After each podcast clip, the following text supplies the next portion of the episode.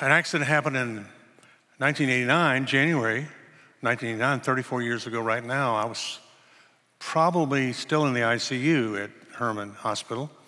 And um, so uh, I didn't write a book until I wrote it in two thousand three, published it in two thousand four. I remember the very day back in the old temporary buildings out on the corner, the old temporary buildings that were here for like thirty years, the temporary thirty-year buildings.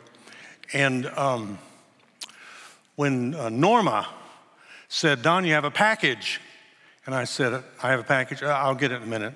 And I went on to do something else, and I walked back through the lobby area. She says, "Are you going to get this package?" I said, "I'm on my way. I'll come back and get it." So I, I picked up the package, and um, I'm zipping it open on the way back to my office. And I reached inside of it, and I pulled out ninety Minutes in Heaven. Obviously, I'd never seen it before.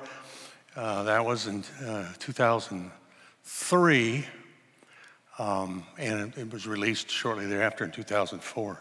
So I waited from nineteen eighty-nine into two thousand four to talk about heaven, essentially. Um, I'll tell you why. How do you describe a heavenly place with earthly words? And do it justice, really. It took me that long to kind of arrive at how to even approach it, and I still feel that way. You know, Marco Polo was one of the greatest conquerors and travelers and adventurers in history. Um, scientists tell us that a huge percentage of the world population is descended from him, so he, he was all over the world, but he was dying, and uh, he had told a lot of stories about being all over the world, incredible adventures, great stories, unbelievable, truly unbelievable things. And so one of his closest confidants leaned down on his uh, Polo's deathbed and said, "Look, uh, you could tell me. I mean, how much of that stuff was made up? Uh, is it? Did you really do all that stuff?" And, and Marco Polo said, "I haven't told the half of it." You know, I kind of feel that way when it comes to talking about heaven. I mean, I'll finish tonight, and trust me, I haven't even scratched the surface. It's just that awesome. It's that wonderful. It's that beautiful. I can't wait to go back there. I did not want to come back here. If you've been there, you don't want to be here. I'm glad I did. I've got six grandchildren that I didn't have then, and I've had a lot of wonderful experiences. And I traveled all over the world, and so I'm, I'm blessed indeed, but I'd still rather be there. This is a screen grab from the movie, ninety Minutes in Heaven, and um, they, all of it's computer-generated, the, the background is, and the people in the foreground are real real people. They're, that's not computer-generated. Um, that's the good news. The bad news is, the wardrobe people at the movie, uh, who produced the movie, felt like they really needed to dress these people up in nice clothes. People don't wear clothes like that in heaven. Um, they wear long white robes. More about that later. So you just have to use your imagination. Um, I arrived uh, simultaneously with the collision on, on Texas nineteen on the old Trinity River Bridge. Accident. Took my last breath on the bridge, my next breath, we're at the gates of heaven. Uh, I think a lot of people pass away, and it's a process. Sometimes it takes days, and you see it. And then when they do take their last breath, a lot of times there's a sense that you just see them rising, or they're looking out and seeing things. I, absolutely believable, because I believe that they are. And uh, you can't see them, but they can. It's a holy moment, really, but that didn't happen for me. I... I had a, I, I kissed a, an eighteen-wheeler head on, and so I was there, and now I'm here at the gates uh, of heaven, greeted by people who have known me and loved me in life and had helped me get there. They get there. People ask me all the time, how old were they? Not. They're, they, there's no age. Now, it's hard for us to wrap our brains around that here because we're all very much, I mean, your driver's license has your age on it, you know. You have a birth certificate. Um, there's just no age in heaven. I mean, no babies are born there. No old people die there. In fact, nobody dies there. So there's just no age. You're going to have to discipline yourself to forget about age. That shouldn't take too long for most of us. We don't like to think about it that much anyway. In heaven, you won't have to. There is no age in heaven.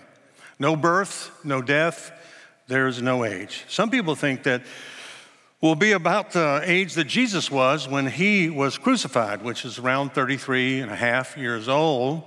Maybe, I don't know. I mean, everybody that I saw at the gates of heaven appeared to be ageless. People had been really old. My great-grandmother walked like this on earth because she had osteoporosis. She could not stand up straight. She was a good six inches taller in heaven because she was standing up straight, and she was perfect.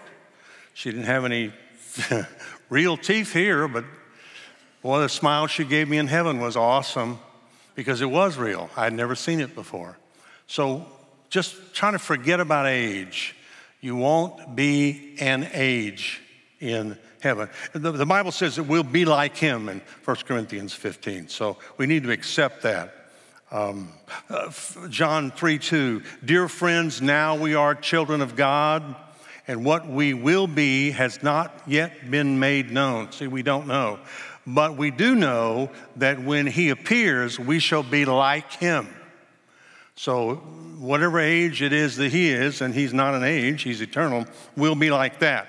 For we shall see him as he is. And we'll see everybody else as they are too. So it's an ageless place. There's no age. The people that met me at the gates of heaven. Do you ever think about this? Heaven is was Satan's home. Yeah, he was there. He was one of the great angels of heaven. Uh, he and his followers were cast out, thrown out of heaven, because they wanted to be God, and so they left. So keep in mind that even, even Satan knows how great heaven is, and he'd like to keep you from going there, all of us, the world, from going there. So the Bible talks about hell as much, if not more, as it talks about heaven. And there's a distinct reason for that. God doesn't want anybody to go there. And he didn't want the angels to go there. He didn't want Satan to go there, but he dug his own hole. So those, that place is prepared for, hell is prepared for the devil and his angels, his minions. Heaven is not a default destination. We don't just go there because we're not going to hell. We go there because we choose to go there, because we choose Christ to go there. And we have to do that. It's a necessary requirement. Hell is a destiny for the lost. Second Corinthians one nine. They will be punished with everlasting destruction and shut out from the presence of the Lord and from the majesty of his power. Does that sound like something you would want to happen to you or anyone you know and love? That's what happens in rejecting Christ. That's what happens in not making a reservation in heaven. And so that's what we need to do. That's what got me to the gates of heaven that day. I wasn't planning on dying that day, but I was ready when I did. Albert Einstein is considered one of the smartest people in the past one hundred years, one hundred fifty years. Uh, he must have been a really, truly brilliant person. Back in the days of Einstein, which wasn't that long ago, uh, almost all the tr travel was by train. He's on a train, and um, he's just getting settled in, and the conductor comes through. If you've ever been on a train ride, the conductor comes through. He looks at your ticket, punches a hole in it, indicating you have used that ticket now, but you have the ticket to show you, you know, that you paid. Einstein can't find a ticket. He just can't find it anywhere, and he's searching everywhere frantically as the... Um, The conductor approaches him, and so the conductor says, it's okay, Doctor Einstein, I, I recognize you. If you've ever seen pictures of Albert Einstein, he's pretty recognizable. Uh, he's a kind of a cult figure. He's pictures on everything. And so, you know, Doctor, doc, I'll be back. Just you sit where you are, and if you could find the ticket, that'd be great. I'll be back in a little while. The conductor goes to the other end of the train, comes back. Einstein's still looking for his ticket. He can't find it. Well, he's very distressed by this time, uh, embarrassed. And so the, the conductor says, I'm going to go back to the back, and then before we get to the destination, I'll, I'll come back up and uh, check one more time. He did. Einstein's down on the floor. He's opened his luggage. He's done everything. And uh, the conductor, who's really kind of really feeling sorry for him now, says, Doctor Einstein, You're good for the ticket. I know you are, and I know uh, that you'll be all right. It's okay. You don't have to worry about it. You're, you, I know who you are." And Einstein says, I know, where I, I know who I am too, but I just don't know where I'm going. And uh, a lot of people don't. They don't.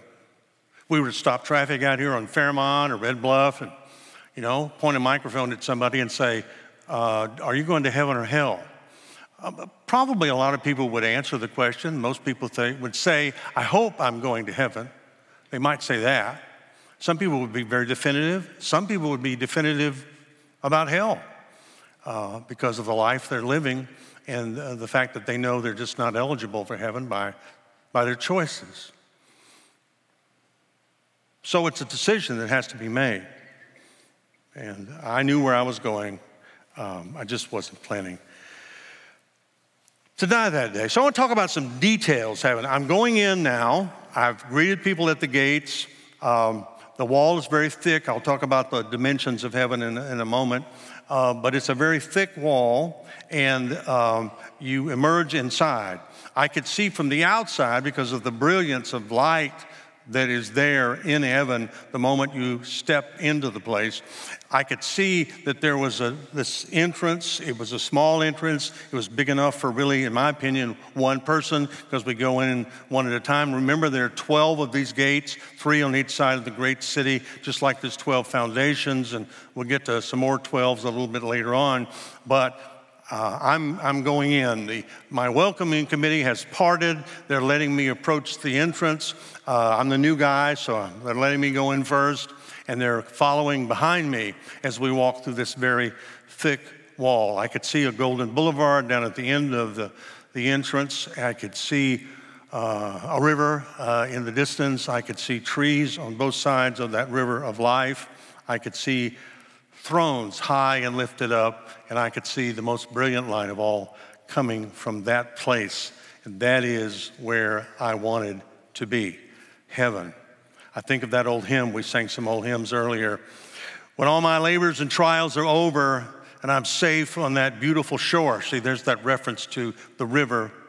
Just to be near the Lord I adore. When through the ages be glory for me, friends will be there that I loved long ago. Met me at the gates. They were expecting me. You won't sneak up on heaven. Everybody knows it's coming. Joy like a river around me flow. Yes, just a smile from my Savior I know will through the ages be glory for me. Oh, that will be glory for me. Glory for me. Glory for me. When by his grace I shall look on his face, that will be glory for me. And it will be. I can't wait to go back and stay, which is what I wanted to do in the first place. So what's heaven like? Well, it's a place. Jesus said, I go to prepare a place for you. If you have a Bible, you might turn to the twenty-first chapter of Revelation, the, the rich The rich chapter in the Bible that talks about heaven so much. Randy Alcorn, who wrote a book I talked about last week called Heaven, over five hundred pages long, really the, the kind of go-to book for anybody who's interested in talking about heaven. And let me suggest this. I, I hope you keep being interested in heaven. I hope you check out some books. I hope you buy yourself some books. Uh, buy them and share them. Uh, the, the, the Lee Strobel book, The Case for Heaven, uh, the, the Randy Alcorn book. Uh, it's, it's about half of the price that it used to be, called Heaven. There's a lot of other good books. Billy Graham has written two or three books. He's, he's got a book on, really just called the, Answer, the Heaven Answer Book. And uh, so does his daughter, Anne uh, Graham Lotz. So there's a lot of good books out there that answer questions. Some of them are just question and answer books. So I suggest that after tonight, you keep, keep looking. Alcorn says this. He says, the day I die will be the best day I ever lived. Well, now, uh, the world might question that. Like, what does that mean? The day I die is the best day? Fatalistic? Is it pessimistic? No, no. It couldn't be more optimistic. The day I die will be the best day I ever lived, because really we begin living there. That's eternal life. This, as you well know, is temporary. We're just passing through. It just doesn't get any better than this. I mean, it, it doesn't get any better than heaven. It just doesn't. I mean, think about this. The most ordinary moment in heaven will be greater than the most perfect moment that we've had here on earth. Just the most ordinary moment, if there is such a thing in heaven. It's just that good. The cross is how we get there. It's not anything that we do, although we'll talk about what we do and how God rewards that in just a couple of minutes. I was on a talk show uh, with a guy named Hannity, Sean Hannity, and the guy, the other guest on the show was uh, Rick Warren. And he was talking about heaven. That's why we were brought on the show. And Hannity made this remark, and he did it just matter-of-factly. He wasn't trying to be provocative. He said, you know, heaven sounds kind of boring to me. I mean, cherubs on clouds playing harps. And uh, Warren, who's kind of a big, he just started laughing, like out loud, uh, loud. And I, I was going to say something, but I couldn't, I couldn't have been heard over his laughing. And it's continued. And finally, Hannity is kind of looking around like, where? Do, how do I get out of this? And, and and Warren came to, and he says this to John Hannity, Sean Hannity. You got to be kidding me. You think heaven is boring? I mean, it's the most exciting place ever. There are amazing things going on there. It's not boring. And he didn't say this, but think about this. Sometimes we're so arrogant to imagine that humans came up with happiness and joy that we think are here on earth. Well, if it's that happy and joyful here sometimes, how happy and joyful must it be in heaven, where God is the Father of all joy and happiness? No, it's not boring. It couldn't be any better. I mean, our imaginations must be pretty, pretty weak if we can't even imagine. That song, remember, I Can Only Imagine? Uh, there'll come a day when we won't imagine anymore. We'll be there. And I, I, I, I promise you, it's the most exhilarating place ever. Let me tick off some things that you'll find in heaven. You'll find a reunion there. Heaven is a great reunion. My family used to have reunions. My dad is one of ten kids. I have sixty-three cousins, sixty-three. We rented a park. Uh, there was no house that could hold those people back in the days when they were all allow, alive, and we would take the house. And it was wonderful. We got to eat good food. We played games outside. It was great to see each other. And every year, the cast of characters would change. There'd be some new ones, and some of the old ones were gone. But not heaven. That reunion is eternal. It goes on forever. Uh, last week I talked about David losing his son, and he made the statement afterwards because people were horrified how he was going to respond to this death, and he said, in sense, essentially, it's okay, I, he can't come back, and I can't get him back, but I will go to him, implying very strongly that he knew, the, he would know the boy when he got there. It was his. And they would be reunited with each other. I believe that. I think heaven is a great reunion. We will know each other. I knew all the people I met there. In fact, I didn't see anybody I didn't know outside the gates. There were lots of people inside that I had never met, but I don't think I'll have to be introduced to, because in heaven, everyone knows everyone, everyone. I won't have to say, uh, my name's Don, and your name is Peter, Peter. Good to see you, Peter. I'm thinking, no, no, really, Mary, Mary, you're Mary? Oh, wow. But I think I'll know her. I think she'll know me. Nothing divides us. In heaven, we're all together. More about that in a moment. So we will be reunited with each other. I often get asked, you know, do people in heaven miss me? No, they don't miss you. They expect you. They know you're coming. And in that sense, now listen closely, so you, because I, I got to get this just right. There's no time in heaven, so they're not missing you. They are expecting you in an earthly sense now. You may live for decades. I hope you do. But whenever the time comes, if you're ready, if you're prepared for heaven, They'll be meet you at your gate. I believe that because they helped you get there, and they're, it's a reunion. You're home. You're together forever. And so that's immediate for them. They're not passing any time up there. There is no time up there. No clocks, no watches, nothing. It's eternal. We'll also get to see our fruits in heaven. What does that mean? Well, it means that the things we do here to the glory of God will be evident there. In over forty years of ministry, I must say there have been times when I just, I try to pull out all the stops, try to in some, influence somebody for Jesus. In spite of my best efforts, I just didn't seem to be getting through at all. But I have lived long enough that twenty years later or twenty-five years later, somebody else will call me and say, you know, that guy? And I'd say, oh, yes, I think about him all the time. He just came to Jesus. The fruits. I spoke up here at the Woodlands Church. It used to be Fellowship of the Woodlands. And it's my privilege to be there several times. But one time I went, and I was speaking, and there was a young man behind me as I was signing books at a table like this and a stool. He, he came up behind me, and he was wearing the same device. If you were here last week, you saw me wearing. It is hideous and painful beyond words. He's wearing it. He's only sixteen. He had an accident. He's a baseball player, and he will never play baseball again. I went to meet him. In fact, I went to his house and spent several hours at his house because he needed to talk to somebody who understood how to get through this because nobody else did. And we had a wonderful time together. When we prayed, I talked to him on the telephone. He would call me up occasionally, and then I kind of lost track. Last year, I got a phone call, and uh, from a much more mature voice. It's that kid, but now he's in his mid-twenties. And he said, I wanted to call you. I'm engaged. And I said, why? I'm so excited for you. He said, oh, not only that, my, my, my fiance and I just got saved at church. We're going to get baptized. And I said, well, can you meet me somewhere? I mean, you know, it's Cracker Barrel halfway between here and north of Conroe. Yeah.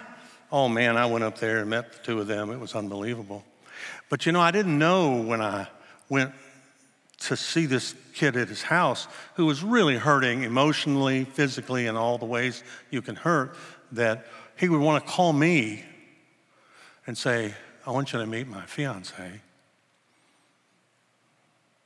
Our fruits will be on display in heaven. We'll find out all the things that God thought was wonderful. You'll see your fruit when you arrive in heaven.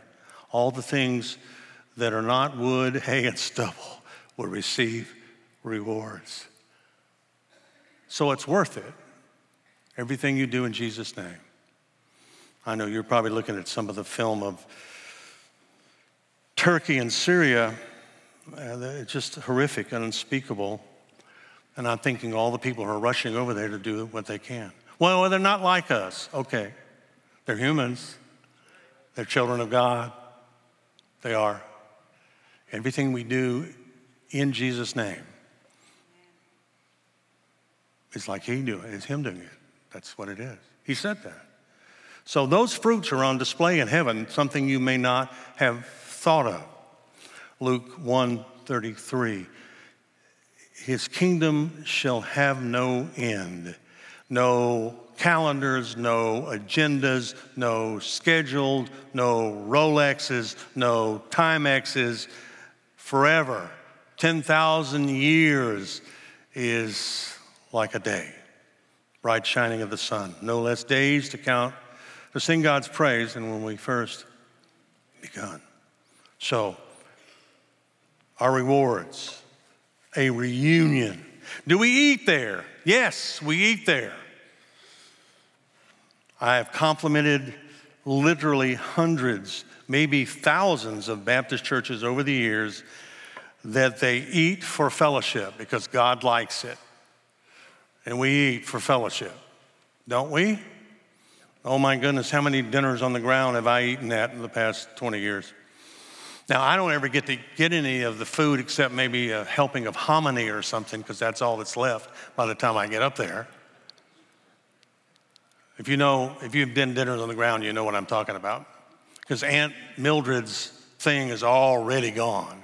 Everybody at the church knows that. I'm a guest, so I'm eating hominy. It's okay. Not the hominy, the fact that I'm getting it's okay. Yes, we'll eat. We will not eat to stay alive. We do not need food for sustenance in heaven. We eat for fellowship. God wants his children at the table. The first thing that happens after the rapture, the marriage supper of the Lamb.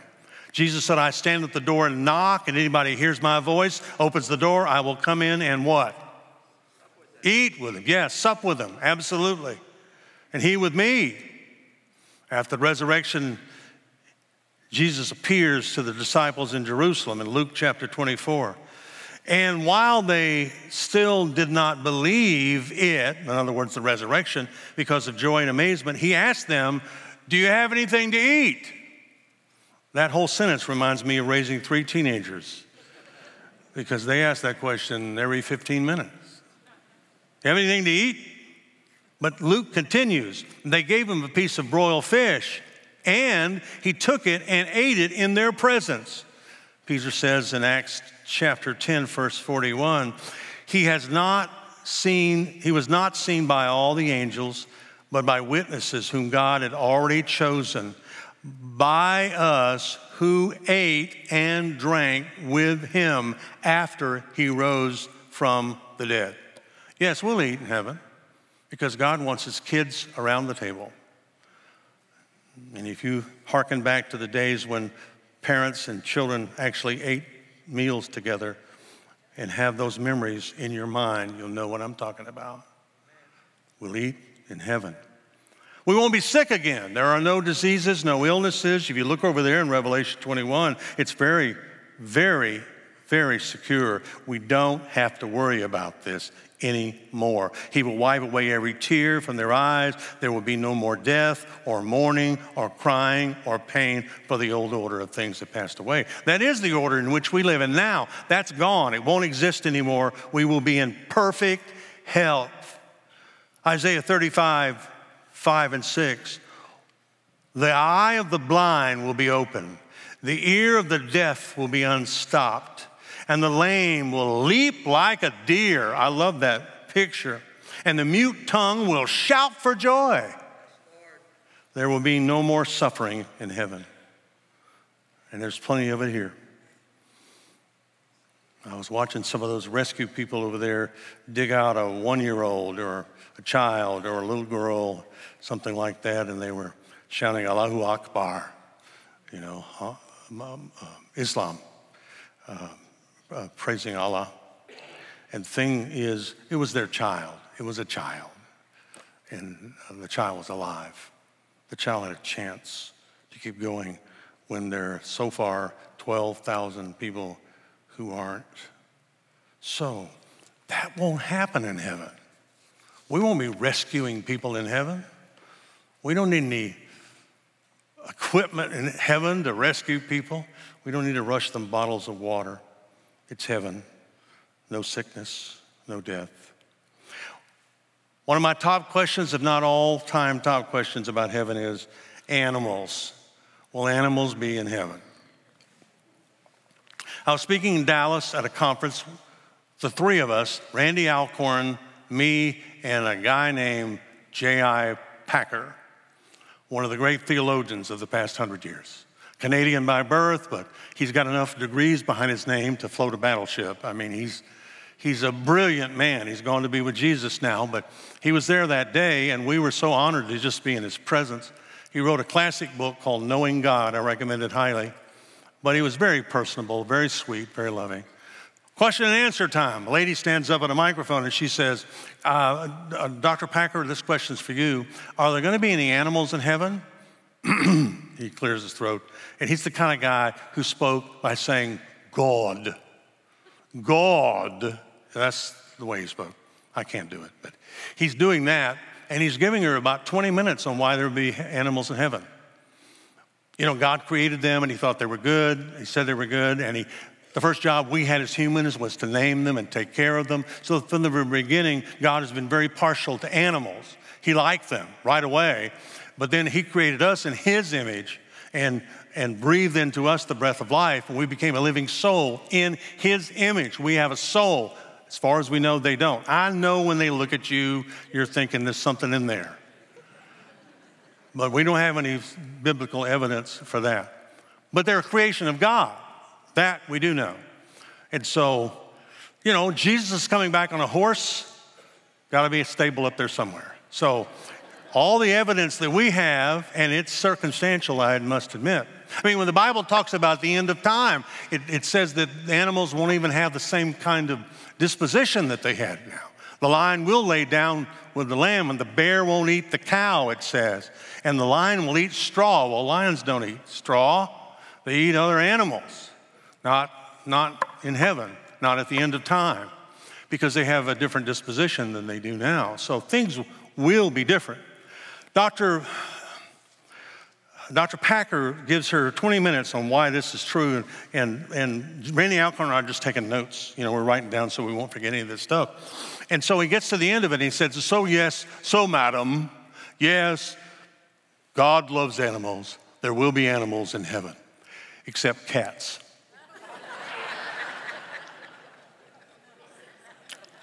Lady was a cat owner. Sir, sir, did you, did you say there won't be any cats in heaven? Did I say that? Oh, madam, I'm, God loves animals. He gave her five more minutes on animals. And then he got to the end of it, and she's perked up now. And he says, so yes, there will be animals in heaven, except cats. Well, she's so distraught now, I thought she was going to have to have an, uh, an E M T come in there and try to help her. And he, he stops and he says, I have been having fun at your expense. And I, I'm sorry about that, but it just seemed like a, you know, animals are such life, lively people. It just seemed like something to do. I'm sorry. I apologize. But then he stopped and asked this question. And you, and this is free. This is, this is from Doctor Packer. You can take this and use it anyhow you want. I thought it was one of the most profound things I've ever heard in my life. He said, madam, would heaven ever be less than this? Silence. I mean, everybody in the room is going, oh my God. No, it wouldn't, would it? All those guys that have come up after church in Florida and said, uh, hey, is there going to be any golf in heaven? And I said, well, I didn't see any when I was up there. Well, I'm not going if there's no golf. And my temptation is to say, you'll get your wish then. No, I don't know. Lady who waited two hours in line to ask me if I saw Elvis in heaven. And uh, I didn't, but no, no indication that he's not there, of course. Um, that's not my call. But I will, I will say this, heaven's not going to be less than this. If you've got something that you're partial to, that you enjoy doing, you, you, God has given you the opportunity to do it, and you would, you would like it, it It, it, it glorifies him in the sense that it makes you happy, and why not? Why not? Heaven's a joyous place. It's an active place. You're not going to be sitting around playing harps on a cloud. That's just not the way it works. So it's, it's awesome. And, and, and anytime you're wondering if, oh, do they have that? Do they have that?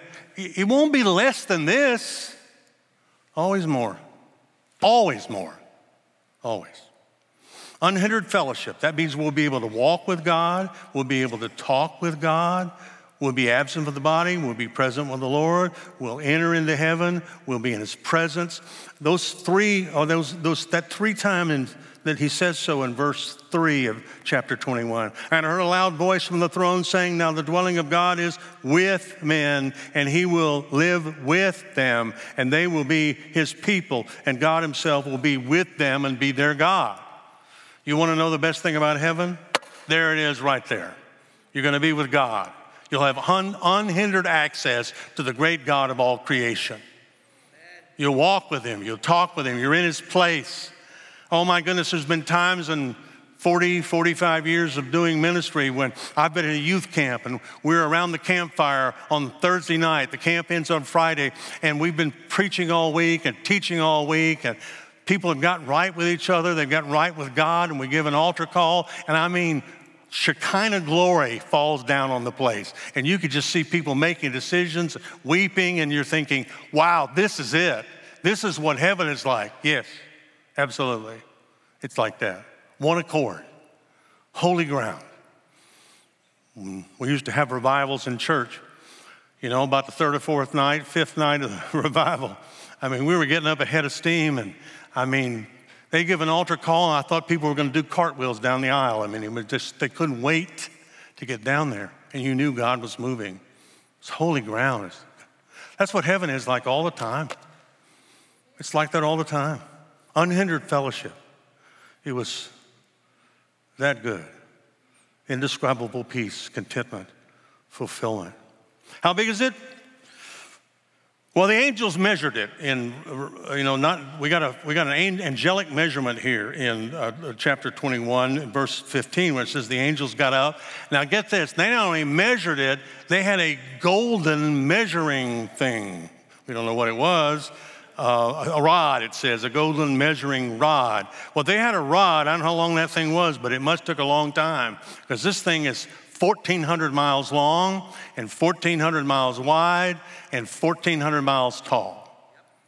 That's big. You know how much that is? Slightly less than nine hundred trillion square feet. If it had floors in it, it would have three hundred twenty thousand floors, you know, at twenty feet a floor. So it gives you some idea how big is heaven. How big is heaven? Big enough. Big as it needs to be. Now, God is not willing that any should perish, but the good news is there's room for everyone. Room for you if you don't have a reservation. No church there. They don't need a church. Heaven is church. I mean, it's, it's we worship God. We're in His place. I mean, that's what we attempt to do here, and, and God is with us in this place. I mean, we sing together. We pray together. We read God's Word together. We listen to the teaching of it. We give at church. We do all those things that please God, really, and we see people make decisions in the church. That ha- we don't. That's heaven. We don't have to make any decisions there. We already made it. But, I mean, the re- reality of it is we're with God. It's a big place. It's perfection. It's that good. That wall I was talking about, twelve by twelve cubits. So the wall of heaven is two hundred feet thick. That's two-thirds of a football field. I think there's some kind of football game this weekend, if I remember. So it's big enough. It's big, really big. You're going to like it if you're going. There's a high wall around it. You can read there in the scriptures after they do the measuring, they talk about all the precious stones that adorn it. The street I saw was down the middle. If you see it over there when it talks about the twelve gates, it also talks about a street of the city was pure gold. I've studied that, and I, I hope to study it some more because you'll notice very clearly there in verse twenty-one, it's singular. We talk about the streets of gold all the time. This says a street of gold. But, you know, there are twelve gates, and I assume there's a golden street coming from every one of the gates, so there's got to be more than one street, I would think. Nevertheless, that's concrete in heaven. Gold. That's the way it looks. And, you know, the walls are adorned with, with precious stones, many of which have changed names since this was listed here. So it's just that phenomenal. It's just that beautiful. Like I said, no church, they don't need one. Let me mention one more thing that is there. Records. Take that back, two things. Records and rewards. There are records there. You say, record? They have records? They keep records in heaven? Absolutely, of everything you do and say. Well, that's tough. I mean, run back, the, play back the tape of the things we do and think. Think, say, do. There's records up there because there will be a judgment that's coming. But the best records, of course, are the Lamb's Book of Life. Yeah, that's where we get our name engraved. It's, it's written down. They're expecting us. I, I have always kind of likened it to a registration book back in the old days of hotels where you they turn the book around and you write your name. You're registered in this place. You have a room. And if you have given your heart to Jesus, you have a room in heaven. And it's written down there. They're expecting you. You're not going to sneak up on them. Every time somebody makes a decision here to go there, they have a party. Party? Yes. They celebrate your decision. That's how happy they are that you're coming, and they all know. And that's why they met me at the gate. They were expecting me. Now, next time I go, there'll be a lot more people at that gate. I can't wait. So there's records, and then there are rewards. I mean rewards. Revelation twenty-one says, he who overcomes will inherit all this. We will receive a great inheritance. And I will be his God, and he will be my son. Whenever it happens to you on earth, there is an inheritance waiting for you in heaven. The things that you did in the name of Jesus are waiting for you. You will be rewarded from those, for those. Matthew five twelve, rejoice and be exceeding glad, for great is your reward in heaven. Matthew six twenty, but not lay up yourself treasures in he- or treasures on earth where moth and dust corrupts them. Heaven. I've heard it said we have a heavenly safe deposit box. Our, our stuff, our rewards are in there. So there are records and there are rewards in heaven. Two things you may not ever have thought about that are in heaven. Well, I'm inside now. I'm emerging inside. The light is so bright it would blind you. I just wanted to run down the Golden Boulevard or at least move down it. Sometimes in heaven you don't move. You, you move without moving. It's too complicated. So I want to go up that hill where those thrones are and fall at the feet of the great God of all creation and simply say, thank you for letting me come. Thank you. Thank you. But I never had a chance. I, as I emerged inside the gate, all the music, holy, holy, holy, they sang. I could smell, I could smell the aromas of the prayers of the saints coming from the throne of God. It's that awesome. And suddenly it all stopped. I found myself in silence and darkness, and I wanted to cry out, wait, what's going on? I, I just got here. Never left my mouth. I thought it. I couldn't say it. And I found myself back in that car, not knowing what had happened to me, not knowing who this guy is singing behind me, holding onto my shoulder, and not knowing what would happen the next three or four years as I learned to find a new normal, because I would never be the same again. Why? I think it's so I could be here and tell you that it's real. Heaven is real, and Jesus is the way. So, for these weeks, hope. Jesus brings hope now and later. I hope you have that hope. I hope you feel that hope. I hope it moves you. I hope it is the way you live your life in hope. And I hope that shows to other people who need it, because you may be the only hope they have. Have you ever hoped to see Christ? You will there. Have you ever hoped to see the Lord God Almighty? You will there. Have you ever hoped to see death and destruction cease? It will there. Have you ever hoped to see your guilt and shame cease? It will there. Have you ever hoped to see pain cease? It will there.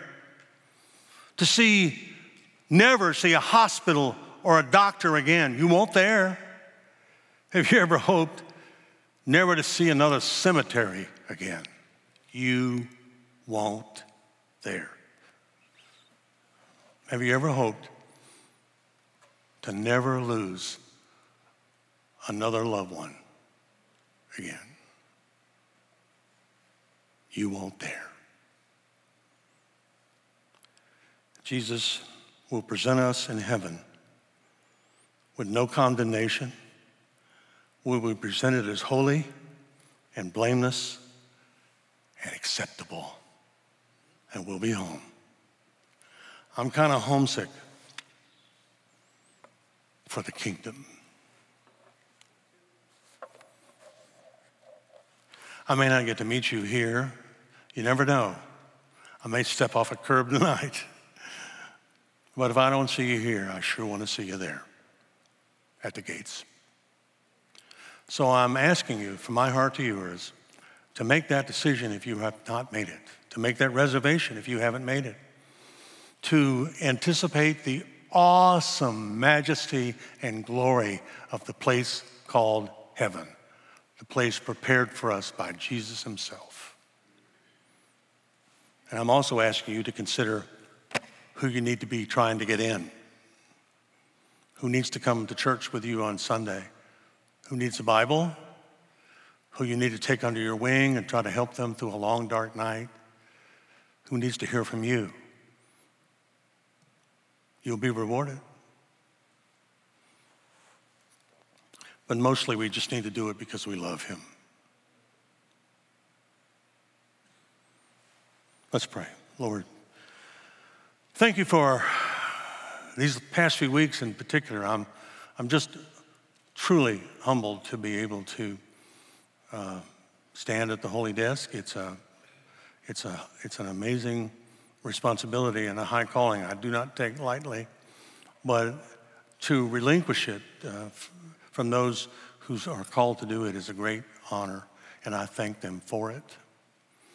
I'm praying, Lord, that it, uh, you will bring to our minds in, in these, these few weeks, and maybe on tape, on the website, wherever people hear it or see it, you will be, bring to our minds the hope that Jesus, you bring. You bring it. You bring hope. Thank you for that. And we thank you for the hope that we need now, and we, we need companionship, and we need comfort, and we need grace. We thank you for all those things. But we're also grateful for the hope we anticipate on that great get-up morning. Thank you for heaven. I can almost hear the hammers up there. The Carpenter King is at work. You're preparing a place for us. Lord, Lord, help us be prepared for the place. If there's anyone here who's never made that decision, in their heart of hearts, I pray now they will bow and simply say, I need you. I, I, I'm, I'm never going to get to heaven by myself. I need a Savior. I need, I need Jesus. Jesus, come into my heart. I am a sinner. I'm asking you to forgive me truly. And then I want to live for you. I want to turn from the way I've been living, and I want to follow you until you call me home. Help me be faithful until that day. And Jesus says, if you say it and you mean it in your own words, they're singing your name right now. It's being written down in the Lamb's Book of Life. Hallelujah. We'll see you at the gates. And with your heads bowed, think of the people you know and love that are not ready. They may be children. They may be older parents. They may be your best friend, somebody you work with, somebody who lives down your street. Could be your brother. You know who it is. Lord, help us help them know you. And Lord, thank you for reminded, reminding us that Jesus, you bring hope. We offer this prayer in the name of the one who's building us a better place, Jesus Christ.